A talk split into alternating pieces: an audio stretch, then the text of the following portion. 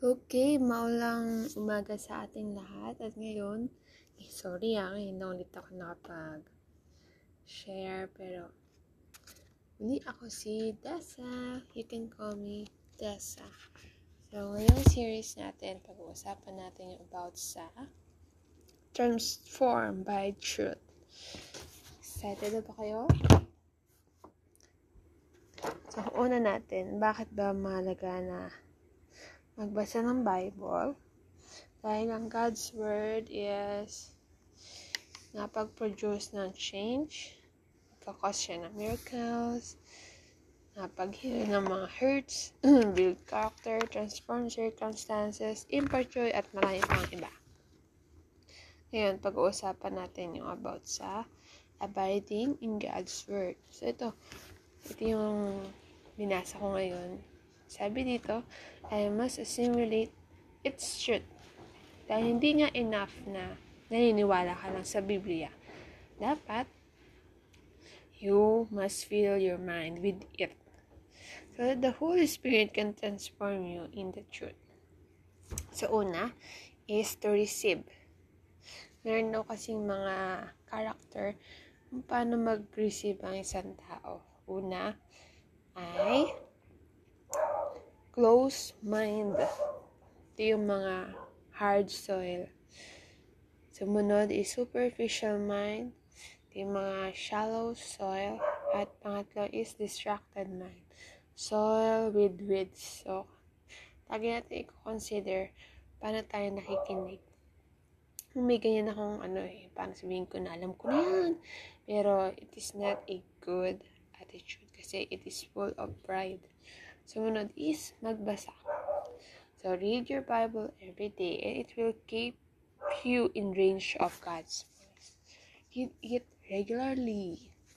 As in, parang pagkain ng merienda. Regularly. Researching. To asking question of the text. Writing down your thoughts. Yan ba yung mga question? Sino, saan, bakit, paano studied it regularly and listening to uh, as learning to ask the right questions. So, pang-apat, remembering it. So, sabi dito, you remember what is important if God's, uh, if it is important. Kung um, God's word ay mahalaga sa'yo, So, you will take time to remember it. Ano ba yung mga mahalaga sa'yo? So, last, last natin is reflect. Meditation is focused thinking. Kung sanay daw tayo problema, sanay tayo mag-meditate. So, it takes a serious effort. Diba pag natutulala ka, ano ginagawa mo na? Nag-iisip. So, yung tipong hindi mo namamalayang nag-iisip ka. Parang ganun sa pag-reflect. Sabi dito, serious reflection on God's truth is a key to answered prayer and a secret to successful living. So, ano pang hinihintay mo dyan kapatid? Bago na, kahit bed weather, at tayo na at mag-devotion. So, yun lang at God bless! Okay, maulang umaga sa ating lahat. At ngayon, eh, sorry ah, ngayon na ulit ako nakapag share, pero hindi ako si Dessa. You can call me Dessa. So, ngayong series natin, pag-uusapan natin yung about sa Transform by Truth. Excited na ba kayo?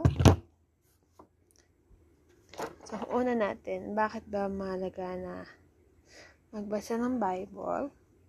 Dahil ang God's Word is napag-produce ng change, kakos siya ng miracles, napag-heal ng mga hurts, build character, transform circumstances, impart joy, at marami pang iba. Ngayon, pag-uusapan natin yung about sa abiding in God's Word. So, ito, ito yung binasa ko ngayon. Sabi dito, I must assimilate its truth.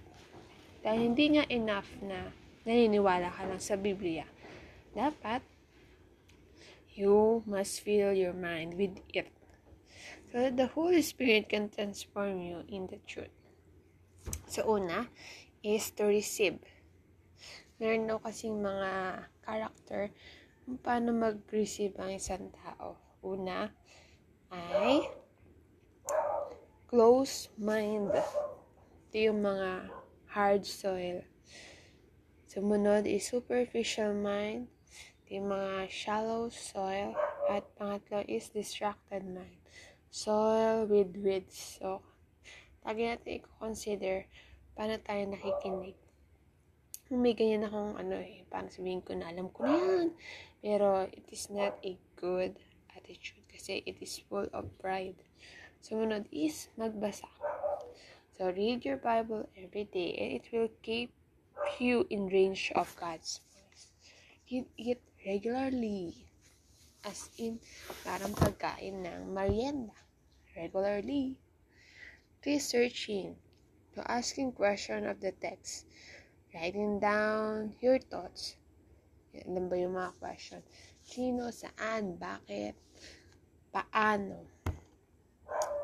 Studied it regularly.